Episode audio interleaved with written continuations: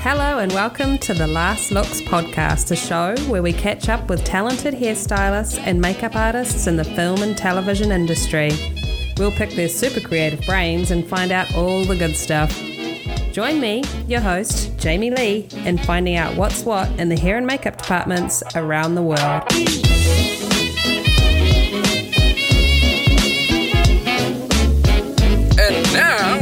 Feature presentation. Today, I'm speaking with makeup and hair designer Jan Sewell. Jan is responsible for helping Rami Malek transform into Freddie Mercury for the film Bohemian Rhapsody, Eddie Redmayne into Stephen Hawking for The Theory of Everything, and again helping Eddie transform from Einar into Lily in The Danish Girl. We chat about her start at the BBC, what helps her designing process when starting a project, and what lessons she has learnt coming up in our industry. Pictures up Last looks. Rolling. and action. Welcome to the Last Looks podcast, Jan. Oh, hello. Yes, I'm delighted. I'm really happy to speak to you. Oh, that's awesome. Now, I would like you to finish this sentence for me, okay? Okay. Once upon a time, there was a girl named Jan, and when she grew up, she wanted to be An interior designer. Very nice. Yes, I know. That's really what I wanted to be. so, as a young girl, how did you figure out that was kind of a job? I was always redecorating my bedroom, you know, all of that. I just loved all mm-hmm. that. I didn't know about makeup, wasn't into makeup. And in fact, I mean, I have actually mentioned this before, but when I discovered makeup was when I was watching television many, many years ago that had first time I'd ever seen anybody aged, but it was a long, long time ago, on a TV show called I Claudius at the BBC. And I just thought, oh my God, somebody does that for a job. And I waited until the end and then I saw uh, makeup and a name go up. And it was on the BBC. So I just thought, well, I'll just give them a call. I didn't know that was a job. So before then, mm-hmm. I always loved interiors. I, I loved redecorating my bedroom. You know, I, I was it wasn't ever like soft fabrics like cushions or things like that. It was always the painting or moving the furniture around. And actually, I still love doing that. I, you know, I still like that. But so makeup was not the something I wanted to do from a young age. No. Wow. And so, uh, what age did you see see the show with the aging on that you thought, oh, what's well, that? because it was I Claudius and it had quite a few famous actors then.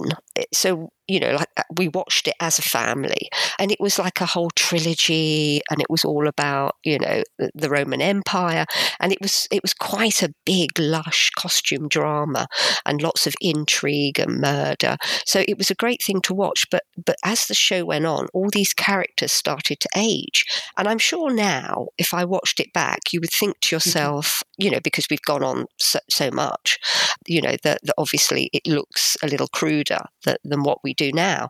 But it was absolutely amazing then. And that's what made me you know, there was nothing else that made me think because, you know, I like doing prosthetics, I like mm-hmm. doing makeup, I like doing hair, but I think it was the dramatic change that I thought was so brilliant. And that's what we can do, isn't it?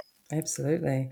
So, how do you make that happen? So, I'm guessing when you're seeing this, are you in early like high school or Well, no, I well, I was working, so I was, but I was like late teens. I just left Okay. school, and I, I was working at a, a architectural office because I was still trying to follow my let's be an interior designer. And I had a place at the London College of Furniture kept open for me, but I couldn't get a grant, so I was trying to make the money work, and it wasn't Mm. working. And so I was talking to a work colleague, and she just said, Well, just give the BBC a call. And I thought, crumbs. And, and of course, then it was sort of easier. So I just called the switchboard and I Yeah. said, Can you put me through to the makeup department? And they went, Yeah, okay. And I just went straight through. And and I just said, you know, do you do you run courses? And they said, Oh yeah, we do. We run courses and then you get employed by the BBC. Uh, we haven't got one at the moment, but give us your name and we'll send you out uh, a pack telling you what we require, which they did straight away. And I went off and I did a hairdressing course and, and, and I think I did something else. And then two months later, they wrote and said, We've got courses coming up. Would you like to apply? Yes. And although I was there was 12 places available and there was Mm. still even then and this is like 35 years ago there was still even then 240 people applying Oh, and. I was one of the 12 so it's always been competitive which is Mm. interesting isn't it because I certainly at school was never told that makeup was a job at all and so but anyway so luckily got, got to the BBC and I stayed there for 15 years and it was the best training ground in the world Yeah, I've heard that. That's pretty amazing. The tutor I had in New Zealand when I did my makeup course was BBC trained. And that Who's made that? Who was that? um, Midge Holding. I don't know if her surname had changed. I do no, I do recognise that name. Yeah, so she may have been the same sort of generation as mine, but yes, yeah, I think it's with training. I I don't know. I'm a I'm a believer of getting that just that strong foundation to kind of build off. I suppose. I, think what was great about the BBC, which of course is really tricky now for for Mm. trainees, is that I had a salary. I mean, it wasn't very much, but it was a Mm. salary, so I didn't. And I didn't have to go and look for work. You know, you were allocated work. And sometimes it was great. And sometimes, you know, you got shows you didn't want to do. But that's not a bad thing. You know, that you Mm. should learn to work with different designers. You know, there were quite a lot of designers uh, at the BBC, and you worked with different ones. And you went from light entertainment to doing the news, going on to a bigger show. So, it, you know, it was, there was no panic about, you know, paying bills. So it meant, and also it meant you could take your time, which I think there's this sort of little bit of a rush at the moment where Mm. everybody, you know, is. I know it's based around the fact that you know people want to earn money as well, but it is that thing of there was no. You couldn't make it go faster. You couldn't jump to the next. You know, there was a process of, of how you, you went up to become a designer, and you just you, you took the time it took, and I think that took lots of pressure off actually, which, which was good. Absolutely. And I mean, at that point too, you're getting to learn from all the people that you're working under. Well, yes, and, and you know there were people that you thought, oh, I'm not sure, and then there were other people you thought were brilliant, and and you know then you learn how not to do it, and you learn how Mhm. to do it, and and I say that a lot to trainees because you know um, if you get a really good trainee, you want to hang on to them, and then sometimes you think really they've got to go and work with someone else. You know they Yeah. have to learn other things that I'm maybe not as good at, or learn to deal with different types of people because that's that's a huge part of our job isn't it is how you work with people how you you know different personalities so i quite often you know when i do have gaps in between projects it is always good then for the trainees to go off and find someone else Absolutely. I think that's a positive way of looking at it. yeah yeah and then you have to get them back yeah yeah. You're like, come back. Yeah. So throughout the BBC, so are, are you just doing makeup at this point or are you doing some hair work as well? Well, no, everything. That's what was so great at it because it was television, and and you know, ITV were doing the same. They trained us in everything. They trained us firstly in hair and makeup, so that was great, and Mhm. then it was up to us really if we wanted to get into doing the prosthetic side, which I did, because for me, when I did start designing, I think my first show that I actually designed myself was a situation comedy. So, mm. you know, it was just a two hander, very simple. It was a lovely thing to start with. I then went on and I was put into the light entertainment bracket, which at the time I was sort of, I enjoyed it. And then I thought, oh, I'd quite like to do those big, prestigious shows. But now, when I look back on it, of course, it was a better training ground because, you know, you would have a comedy sketch to do and they would want Mhm. you know, they would want to look like they're bald, or they would want to Mhm. look like they were old, or funny lips, or big moustache, or Yeah. and of course, you know, those big prestigious theatre productions that the BBC used to do, you know, a lot of that would be straight makeup and, and not sort of much more than that. So in fact, it was the best thing really. So it meant I went right across the board, and I was able to try things. And if they didn't quite work or they weren't 100% in a sketch show, you know, Mm. that it sort of didn't have that pressure. Yeah, absolutely. So, at what point, like, did you get to designing in the BBC? Well, I, get to that I yeah, I actually designed quite early for the BBC, and I think that was more about where I was, you know, like there was there'd been a small intake of people at one point. I think that was around near my time. So as I was coming up, there was, you know, that we had more opportunity. So I'd only been there six years, which Mm. is quite quick for the BBC. It was normally, you know, eight years. So that was really that was nice. So I I was I'd been there about six years, uh, but I felt ready for it. You know, because Mm. sometimes you don't and sometimes you do. And I did feel ready for it. So it was good. And I was also very lucky because when I did go on to the sketch shows, I did things like French and Saunders. And I don't know whether you know that. It's Dawn I French. absolutely know that. Yes, yeah. you know, I never know who does and who doesn't. But obviously, that led on because I got to know Jennifer Saunders very well. Led on Yeah. to me doing absolutely fabulous for 15 years, which oh was. my goodness. I know how fabulous was that? Yeah, absolutely fabulous, Absolutely, Jen. I know. And it was it was a, it was an awful thing really because it sort of when I did eventually leave the BBC, I, I Mhm. continued to do AbFab afterwards, but it meant that I sort of stalled my career because I was getting asked to do films. Mm. But then if Jennifer rang up and said, "Oh, I've got another series," I would do, rather do her series. So.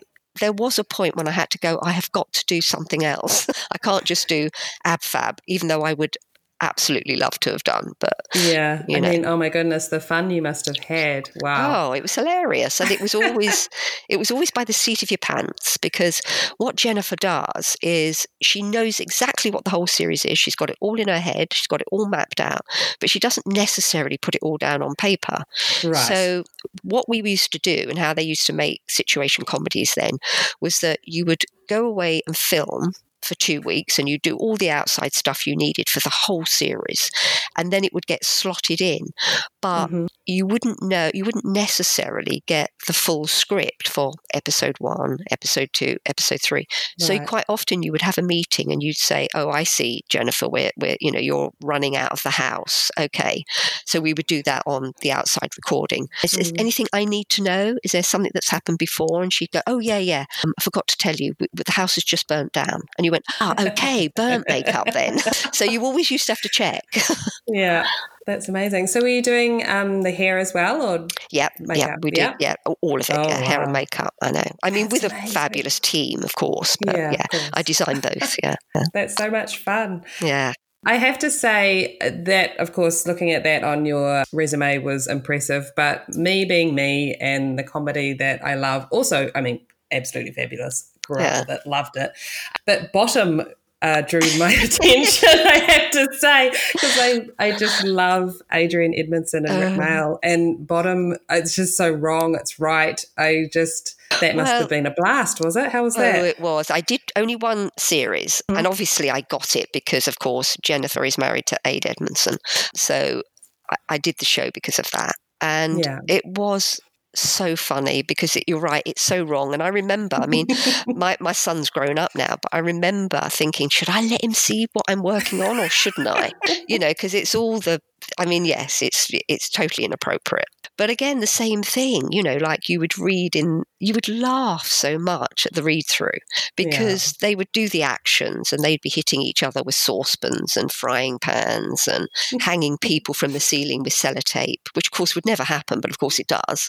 Yeah but it was yeah it was it was almost an extreme version of absolutely fabulous but Yeah. boy humor you know completely I mean, I kind of graduated onto that from the young ones, of course. And I'm guessing my mother probably was like, should I even be letting her watch the young ones? But it was just such, I mean, it's such silly, wrong humor, but it's kind of harmless at the same time because it's, you know, Yeah. Well, it was interesting because it has been on television, not recently, but I think probably about 18 months ago. I think it did a run on uh, one of the cable channels. And I Mm. watched it again, and it is watchable. It is, you Mm. know, it is funny, but it is Mm. old fashioned, you know, in, Yeah. in what their humor is. But it is funny. absolutely. So, how did you feel moving from your BBC world where you had your salary, you Yeah. knew that that next job was coming, and then moving out of that world into the unknown, I suppose. Well, it was scary, absolutely, because I, you know, you can't say after 15 years you aren't slightly institutionalized because you are. And you're right, you know, you're comfortable, your pension's being paid, you have sick benefit, all of that. But the BBC mm. was changing yeah. and it was the first round of redundancies. And I was now at a point where I couldn't be told what shows I did and didn't want to do. And I remember thinking, there's got to be more choice. You know what I mean? It's mm. like, I know there's a great show there. I know I know the producer, but he's not allowed to ask for me. Right. So this they hadn't quite got around that. So mm. I thought I have got to I've got to do this. I've got to make the move. So I so I asked for redundancy and they said no initially. And then I, I, went to the union and I said, you know, are you sure they can say no? And they said, no, they can't say no. So I did end up taking it. So, of course, I did have a buffer of a little bit of money. So that was good. Mm-hmm. And also, I had already been asked by Dawn and Jennifer to do another series. Okay. So, in fact, I already had work lined up. I yeah. just couldn't work back at the BBC for three months. So even though I was fretting, it was ridiculous because I had some money and I had a job. Mm, but yeah. it was, it, you're absolutely right. It was that the unknown of then going out and getting your own jobs. But surprisingly, of course, it, you just because you work on what you've done before, then your mm. producers mm. and your directors will ask you, which is exactly what freelance is. It's the impression you make. And and and of course work did continue to come in. So I was, you know, but it was it was scary, absolutely. Yeah. It's good that you'd made all those relationships before actually yeah. leaving as well. And I also noticed you did Vicar of Dibley. Yes, Jen. Of course, that was that's Dawn. Dawn, um, yeah, yeah. So that's what I mean. It's like you've already got your contacts, haven't you? So they would, and also I, I worked with Dawn's husband, Lenny Henry. You mm-hmm. know, her, her, you know, they're not married now, but so I worked with him. So of course it is. It's it's that small family, which happens now. You know, lots of companies like Working Title, they'll quite often have a little group of you know crew members they love to work with. You know, and and of course, that was exactly the same, you know, because they would you'd be doing the show and then of course husbands would turn up or wives would turn up and and then they you'd end up working with them. So yeah it's lovely. That's awesome. So while you're coming up at the bbc and on from that, has, has, there been like one piece of advice that has stuck with you that someone's given you throughout that? At the BBC, I think what I probably did learn, which is what I've kind of already said, was that there was always something to learn because because mm-hmm. you didn't have a choice, it didn't mean that that project wasn't there wasn't something to learn from it, and I think even now, you know, have, having done this job for quite a while now, you don't know it all. So every job I learn something. There's always something to learn. And and even now, quite often I'll learn from a trainee because a mm. trainee will come into a job with no preconceived ideas and will look at something in a completely different way. And I'll mm-hmm. think, oh mm-hmm. my God, I never thought of that. You know, so mm-hmm. I do think because I didn't have the choice, the BBC always taught me that, you know, there is always, you know, even if you don't want to do it, there's always something you can learn. Yeah. So, what is something you have learned recently that excited you? I think, oh, crumbs, very recently. I, I've done, oh, crumbs. I did a job where the actor was not that keen on wearing makeup. I mean, he's quite known for it. He doesn't really like makeup. But mm. in this case, he really had to have it. And they were very keen to try and recreate a particular look that we had done in extreme weather. But I knew there was no way to do it other than makeup. And I think what that taught me was the fact that you you absolutely try to achieve what the actor wanted and the director wanted, but always have a backup. And I had mm-hmm. at least three backups of how I knew I was going to achieve this makeup. And we ended up having to use makeup because we couldn't recreate the same weather conditions in the studio. So yeah. I always knew. I mean that that is something I think you'll probably find a lot of designers have already said to you is that you don't have one backup, you have two or three mm. because you need to give people options. So I guess did already know it, but it was mm-hmm. really lovely when you know it's confirmed yeah. that you know that's what you should be doing. Absolutely. That's awesome. So because you started designing quite early on in your career, what do you think makes a good head of department? and designer? Gosh, I like people. I do like people. I like people a lot. And I do think it's recognizing other people's skills mm-hmm. because although it's fantastic to keep a team close to you that know how you work, sometimes you need a different skill level. You know, sometimes you'll be doing a show that's hair heavy, so you'll need to have more, you know, skilled hairdressers, or sometimes mm-hmm. it's prosthetic heavy and very little mm-hmm. hair, and therefore you have to go towards people like that. So I guess it's recognizing your team's skill level. I, I, have to say, as a designer, I'm always a tiny bit selfish. I will always want to do the lead or the most interesting makeup, mm. but that's that's about me, I guess, wanting to push myself yeah. But also, I think you have to recognize your team's skill levels as well. And I say you can't ask your team to do something you can't do. I mean, that's not true because we can't be great at everything. But mm. I do think you have to be realistic in what you're asking your team to do for you as well. And and know because of their skill level. I mean, there are fantastic hairdressers I've worked with, which I know all I have to do is say, you know, I really want this wig stripped down. I want it permed here and I want it colored like this there. And, you know, and I know that they can do it. And mm-hmm. then, so you know, you're asking that person to do something that they already have a huge skill at. But I probably wouldn't be able to do it as well as yeah. them, you know. So, yeah. so I do think be realistic about what you're asking your team to do and also let them have an input 100% let them mm. come with ideas to you and you know run with them for sure yeah, I think it keeps people engaged and excited. Yeah, and yeah, it keeps their confidence up too. That the yeah. that the boss wants to hear what they have to say. And, and also, I, I think it's really important to, to let people know because everybody on the set knows that you haven't done everything. So when I do get a director who comes up to me and says, "Oh, that character looks fantastic," and I may have designed the look, but I won't have necessarily applied it. And I will mm-hmm. always say, oh, look, you know, so and so did that makeup. Either I'll pull them over so that they can thank them together, you know, straight to their face, or yeah. I'll say, I'll let, you know, I'll let them know that you, you're, you, are you are very happy.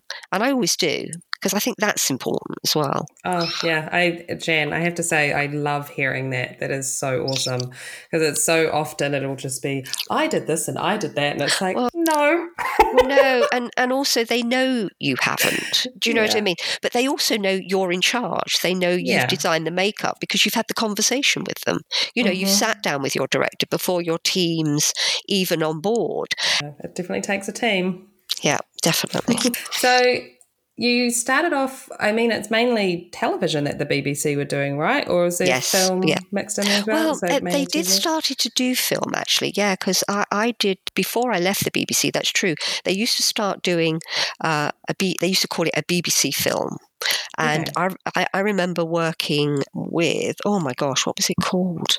Oh my God, I did a film years and years ago called Body Double, which was like a, mm. I think it was like a musical drama that, that, was, yeah, very ahead of its time, that was a, a, BBC film. And then I also did something called Hour of the Pig. That was it.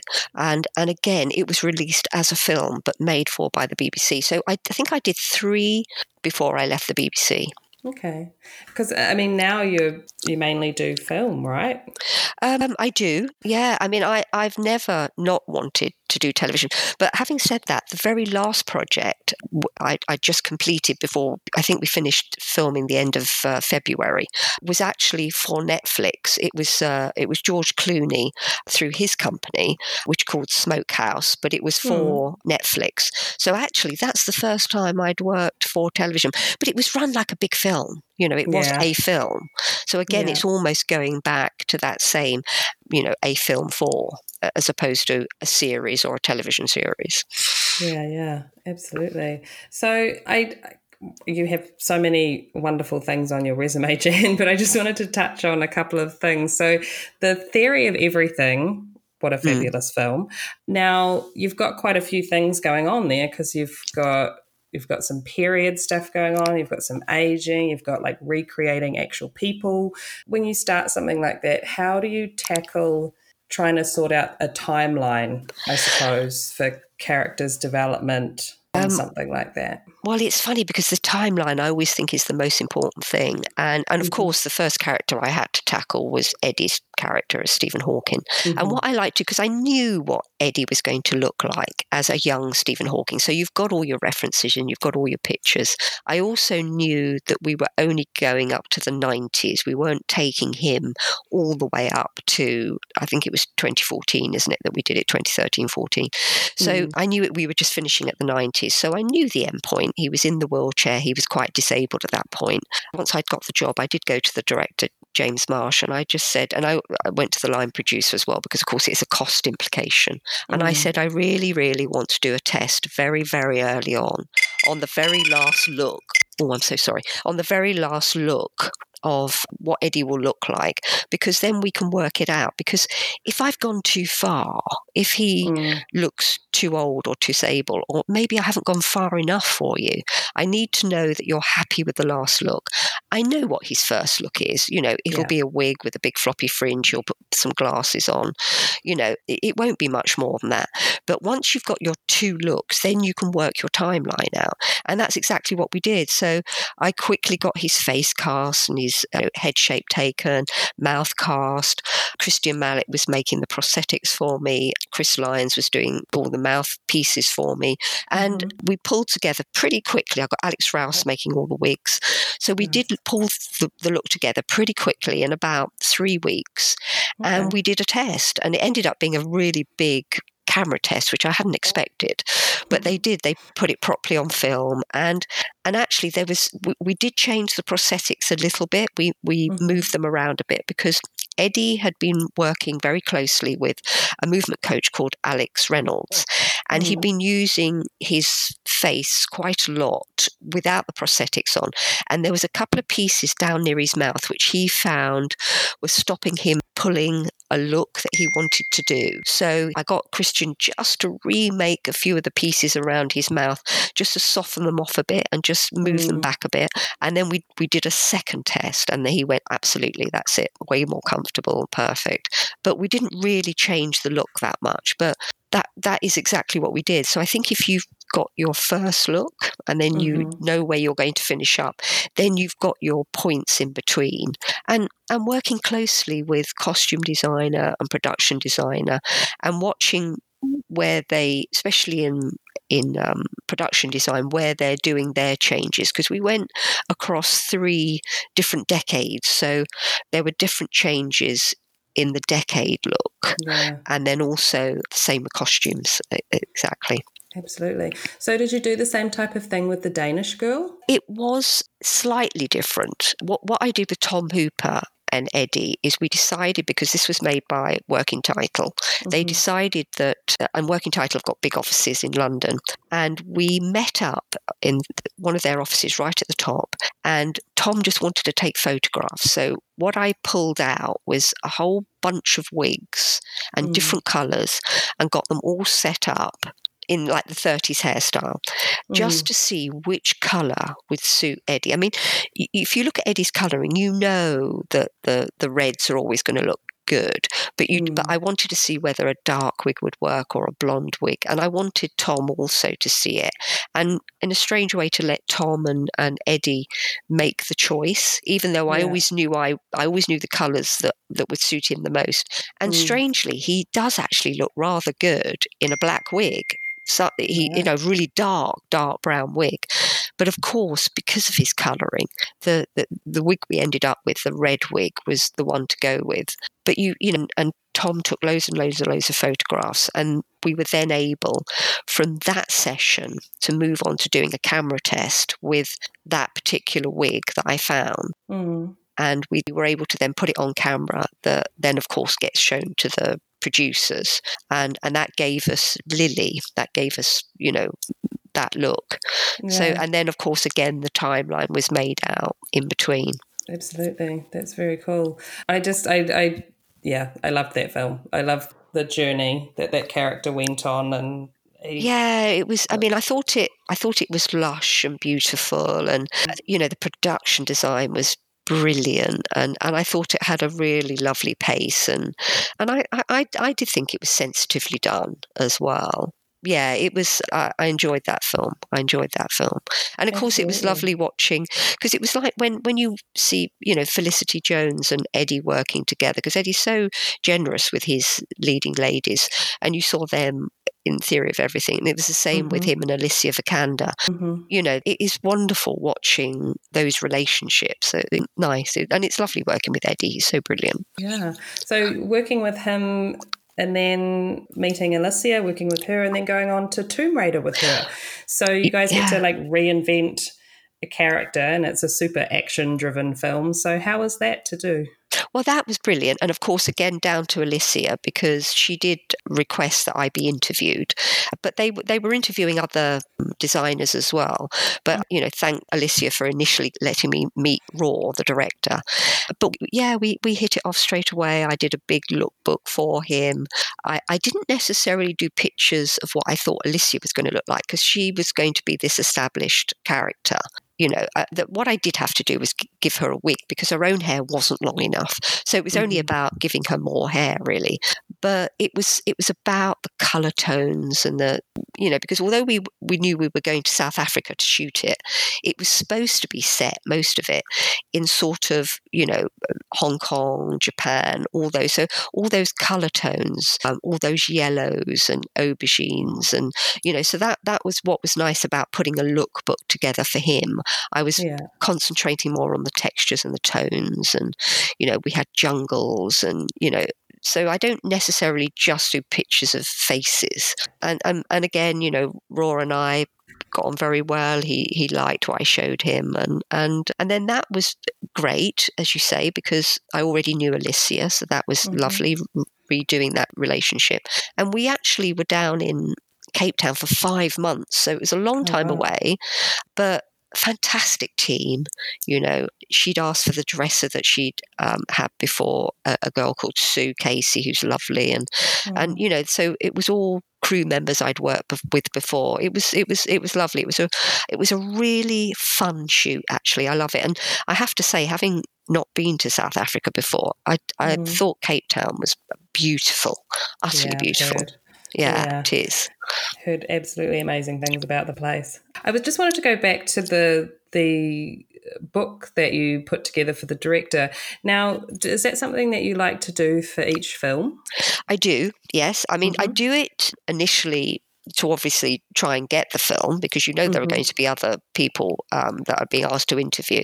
So I do like to put images together. I do sometimes do it on uh, computers because when I did Theory of Everything, actually, I presented all my images and all the looks and the, the journey. I actually did it on my computer, but sometimes I like to do a physical book and I get a little a, one of those great big A3 books um, that you can get, and and and I just depending on what the project is, it's just loads of tears or images or you know color tones, as I say, or textures, and I use that book because I flip back on it, and in fact, Mm, we did I developed that book because as more characters came in, I would continue to to put more tears in, more images, and and show it. And and in fact, the book quite often gets shown to the studios so that they're happy with it as well. And and that's what happened with that particular Tomb Raider book because I constantly went back on the images I'd pulled for the new characters as well. So it, it's a lovely and if you get and also it's a good thing to have when your crew start to join because then they can very quickly see your ideas and your mm, because the other thing I do and I do for that film and I've, I also did for the film Everest I had special palettes made up I went to you know to Illustrator palettes to PPI mhm, yeah. and I put all my color tones that I wanted in a palette, and especially out in Cape Town because they can't get all the products quite so easily. Mm. And I wanted to make sure that that only the colors I wanted in the film were being used.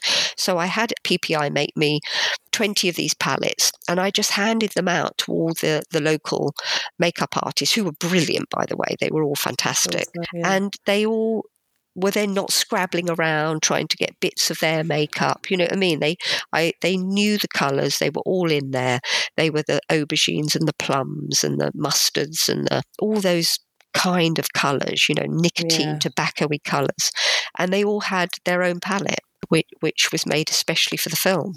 That's brilliant. I'm sure as a as a team member coming in as well, you know, just to be able to flick through the book and get Yeah. palettes like that, it's kind of like okay, okay I know what we're up, what we're doing. Well, it, I, I think it helps because sometimes when you try and describe a makeup or a look, Hmm. it's some people will hear you say one thing and someone else will hear you say something else, and it's only about interpretation.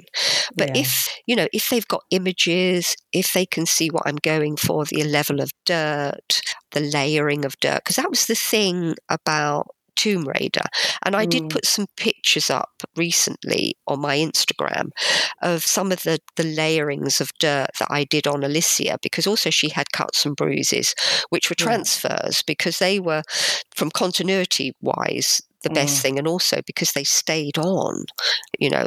So, so it was being able to show the you know it was always about the layering of you know this color first then that color then break it down then add that color and then the sweat on top and the you know so mm-hmm. i think it makes such I, I like to see that on camera Absolutely. I think there's it's it's so funny, I think, when some people kind of start in the makeup world and they're like, Oh, I just have to make somebody dirty.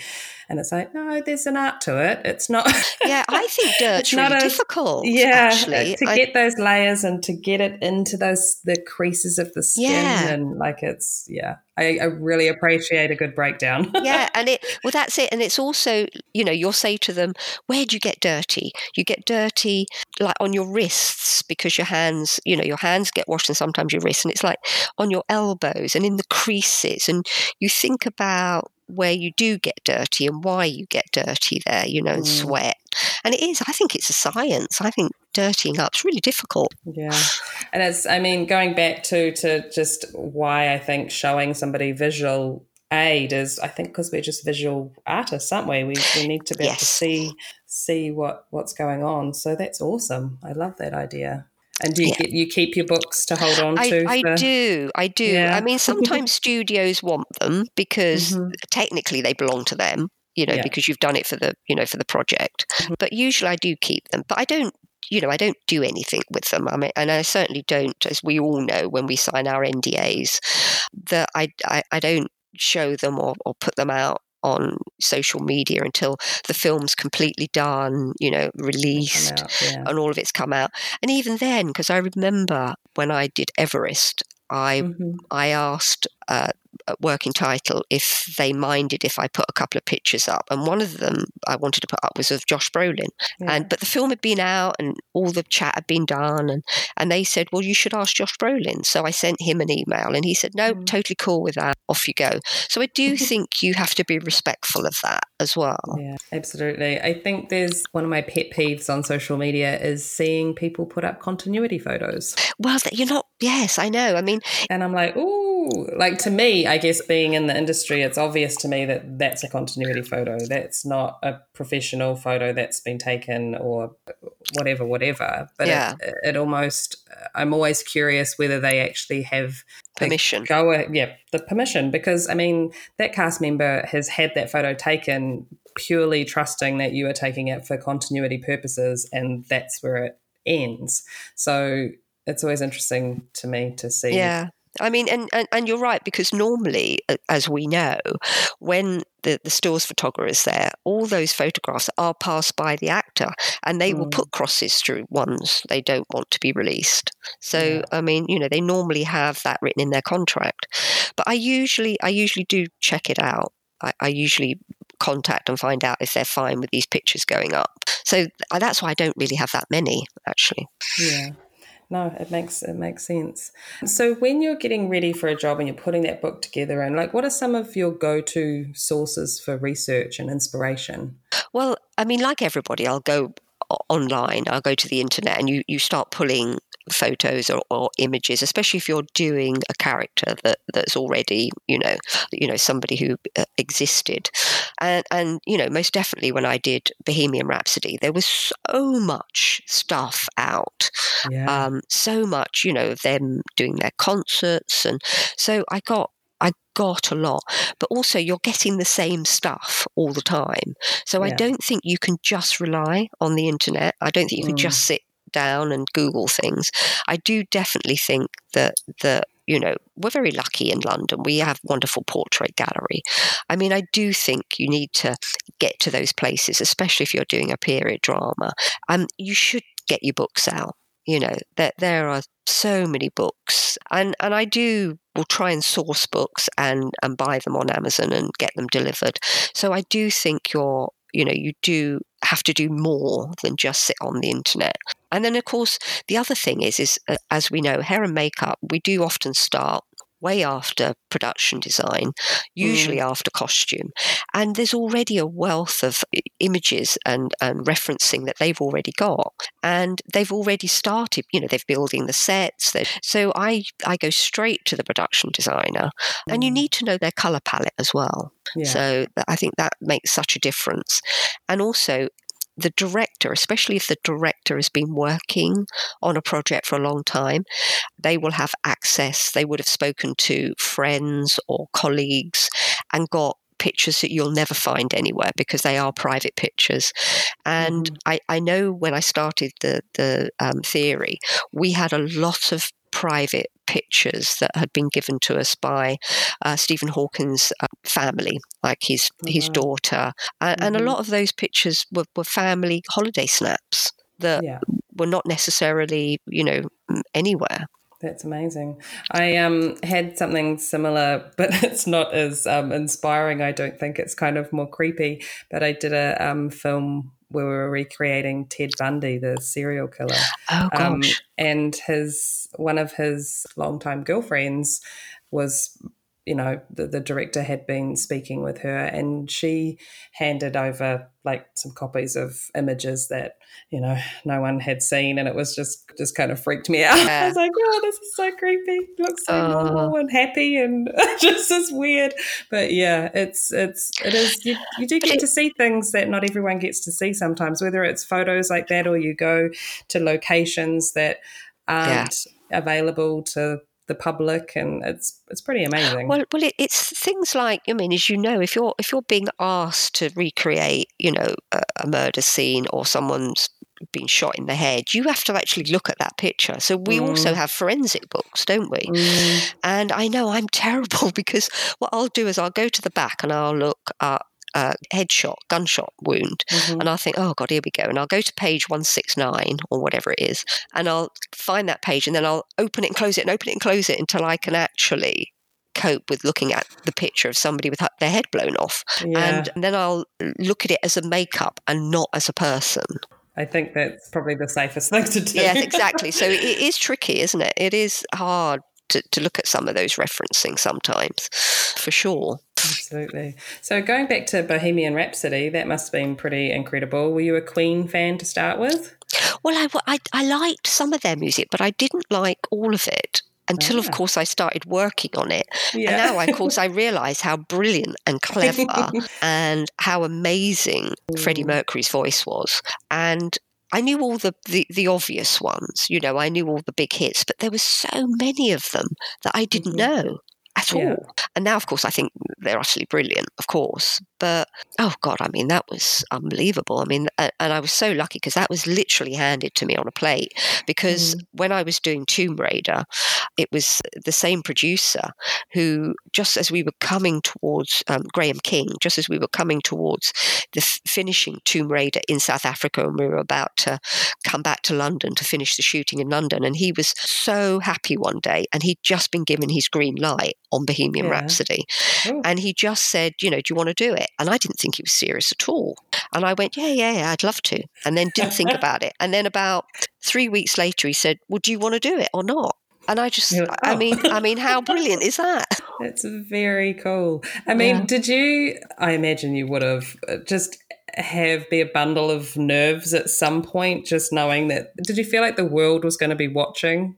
Well, do you know what is sort of silly and naive, really? Is I didn't realise how huge Queen were. right. That's probably um, a good thing. yeah, yeah, it probably was. As I say, I knew them and I knew their hit songs. I didn't know. Mm-hmm. And, and it was so funny, actually, because when we were talking earlier on, my phone rang. I'm sure you heard that. And it was actually Mark Coulier ringing me because what I what I didn't realize is that when I approached Mark to make the prosthetics for me, he Mm. had been a Queen fan since he was, I don't know, I don't know how young you have to be, but he actually belonged to the fan club. So when I said, would you, you know, come along um, and do this? Oh my God. And one of the best images in my head was what our first day of shooting when we were recreating Live Aid. And we had, you know, Brian. that was your May, first day uh, of shooting? Sorry. First day of shooting. oh, I know. Jen. I know, I know. It's better to jump in the deep end. It absolutely is. Absolutely. Yeah.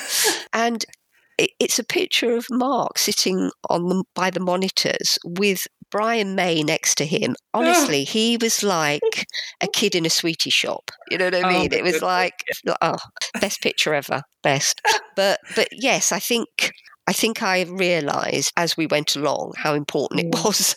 But you know, you know, the the, uh, the teeth were a, a main thing, and I, I'm sure some people thought I did maybe go a little far with those, but I really didn't go as far as Freddie's real teeth. So I don't know. That, I that's you think know it's, it's good. I mean, I'm sure you did testing and everything to Oh, find so that sweet many. spot. so many, so Yeah. many tests. Yeah, absolutely. Yeah, I mean, there's so many things involved. It's just like, I mean, Rami needs to be comfortable and be able to perform and everything with what he's wearing. But also, you know, you've got so many different people having their say on what they feel it should look like. And yeah, so I think you Well, find that sweet spot that makes everybody yeah, happy, right? exactly. And and you know, I mean, I I- I know I've I've said it before, but we did genuinely get 20 sets of teeth made and they really were changing one millimeter up one millimeter back because people were scared of course they were Mm, and nobody wants and, and on camera things look you know things get exaggerated anyway so you know it was important that that, that we went back and went smaller and didn't make them quite so because freddie mercury's teeth were quite irregular and especially Mhm. his bottom teeth they crossed over quite a lot and we didn't do any of that because it wasn't about making rami look it, it wasn't you, it's not about looky likey it's about Mm. an essence of somebody and you Yeah. look at the important bits you know you Mm. look at the fact that obviously you know for live aid he had a moustache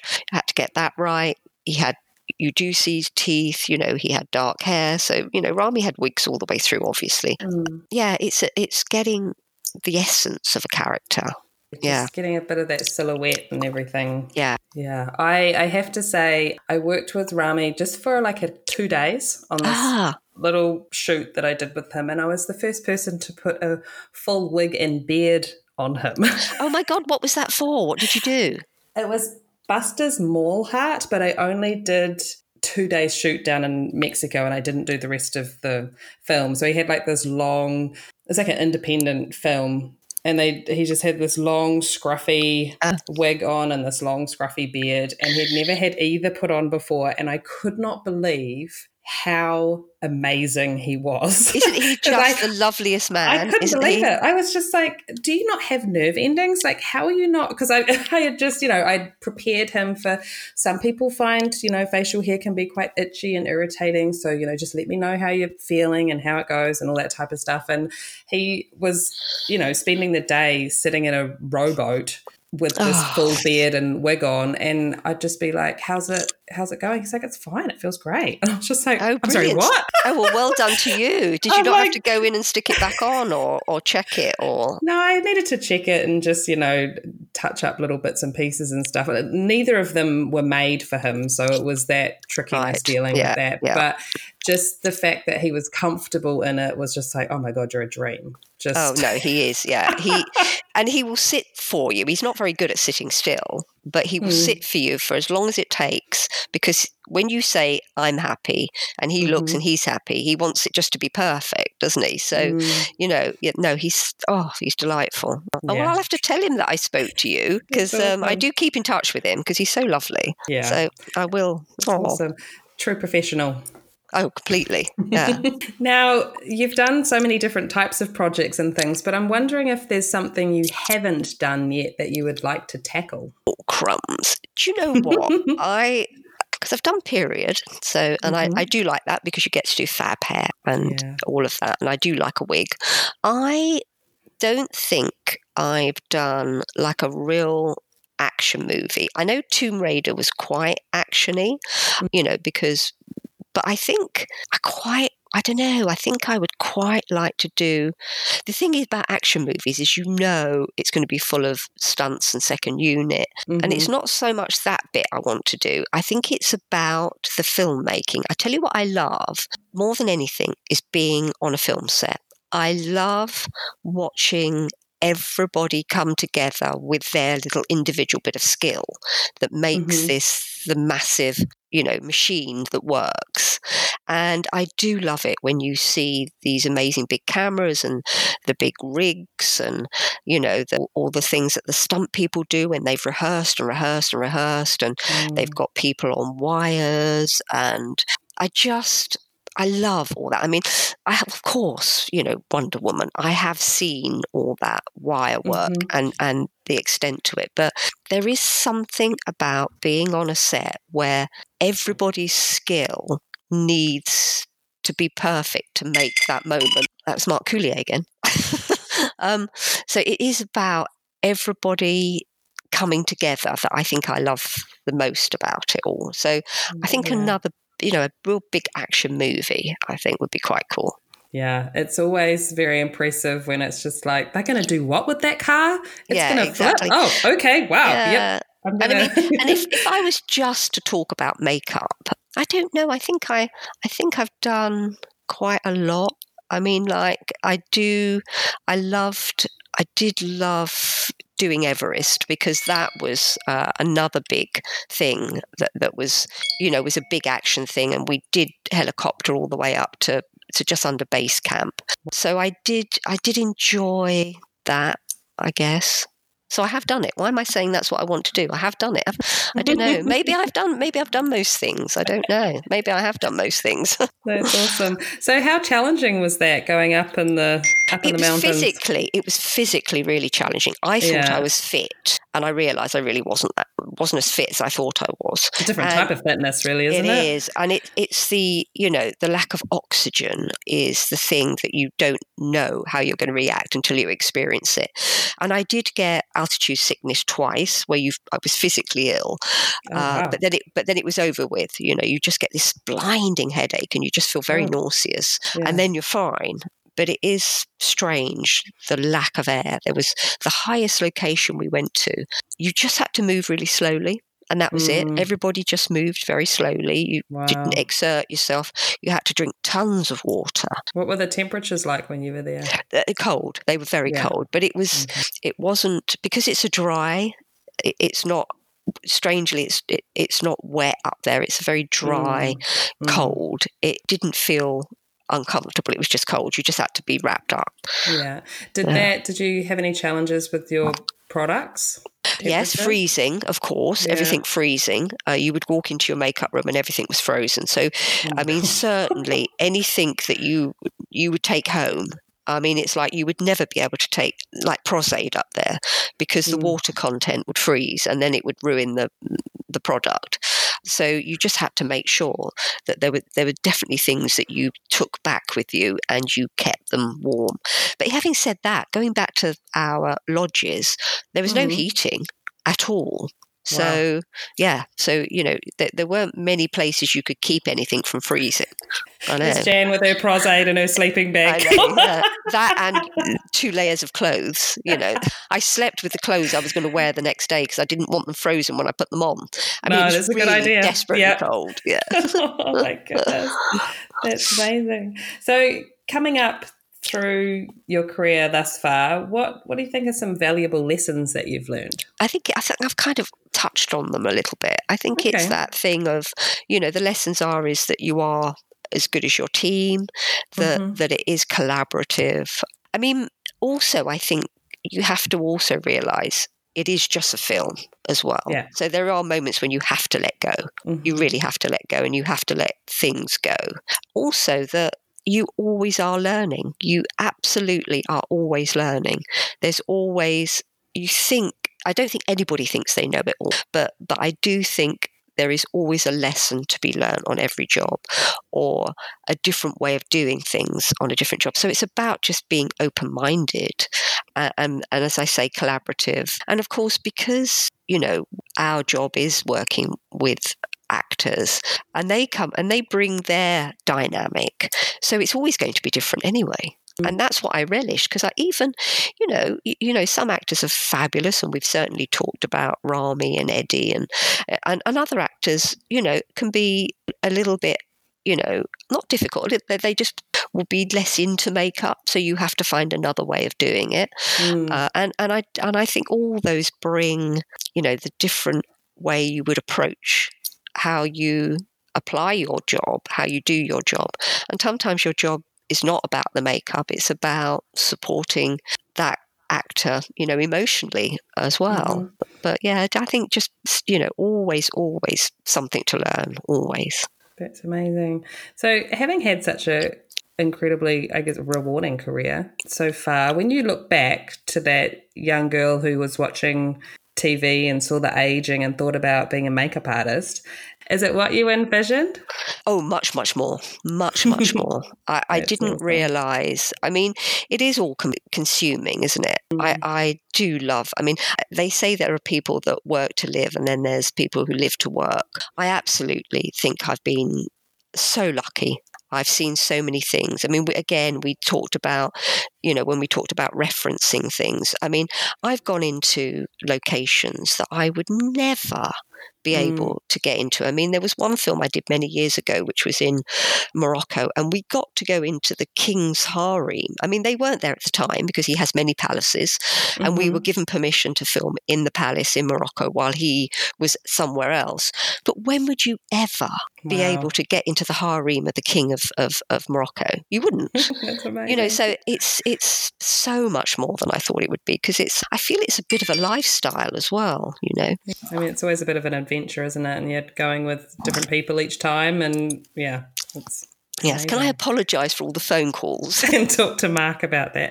yes, exactly. Uh, that was someone else. Yeah, but, yeah, no, totally yeah. fine. So I wanted to know, Jan, if you had your whole setup in the trailer ready to go, but I took away one tool or product from you, what what would freak you out if I took it away from you?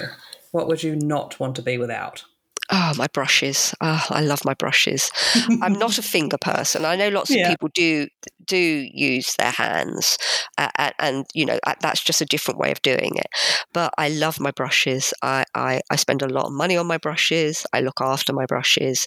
I feel it helps me I think you know from the fine fan brushes to the the beautiful Japanese brushes. I mean, there's some fantastic makes out there. I yeah. love, I mean, I have on more than one occasion had an actor say to me that they feel like I'm painting them, that I'm, a, you know, that they're the canvas. And wow. I do feel like that. I, I feel I that you know my little fine brush if i've you know put a little prosthetic on and i'm just flicking around with a little bit of you know illustrator just flicking on or getting mm. a little mm. fine brush and doing a couple of little dots just to cover a line that i think just needs breaking up i don't see how you do that without your brushes yeah, yeah my brushes are like yeah well, you're an artist. I'd like to think we are, aren't we? Yeah. We are. Oh, we are. I think so. Yeah. and who would you like to hear on the podcast? Well, that man that keeps ringing, I think you should try and speak to Mark Coulier. I think I he is, to. yeah, I, I, think he's super talented, totally collaborative. And that's mm-hmm. the other thing, it's collaboration, isn't it? Yeah. And bounce ideas off. And he's, uh, yeah, he's just, he's just one of the cleverest people. And I think if, and he will talk and talk and talk and tell you and give you all the ideas. yeah, if you can get Mark Coulier, I think that'd be really cool. That's awesome. Well, thank you so much, Jan. This has been so awesome speaking to you. Oh, it's been absolutely lovely. I mean, just lovely because, you know, we love talking about what we do, don't we? So, and thank you for your stories. I loved hearing your stories. Oh, has anybody interviewed you yet? That's you should do no, that. I don't think. Maybe, maybe the very last episode that can, yes. maybe that can happen. yes. I have had a couple of people put their hand up to be like, can I be the one that does it? So that's pretty cool. At least you but can yeah. choose. yeah. Thank you so much.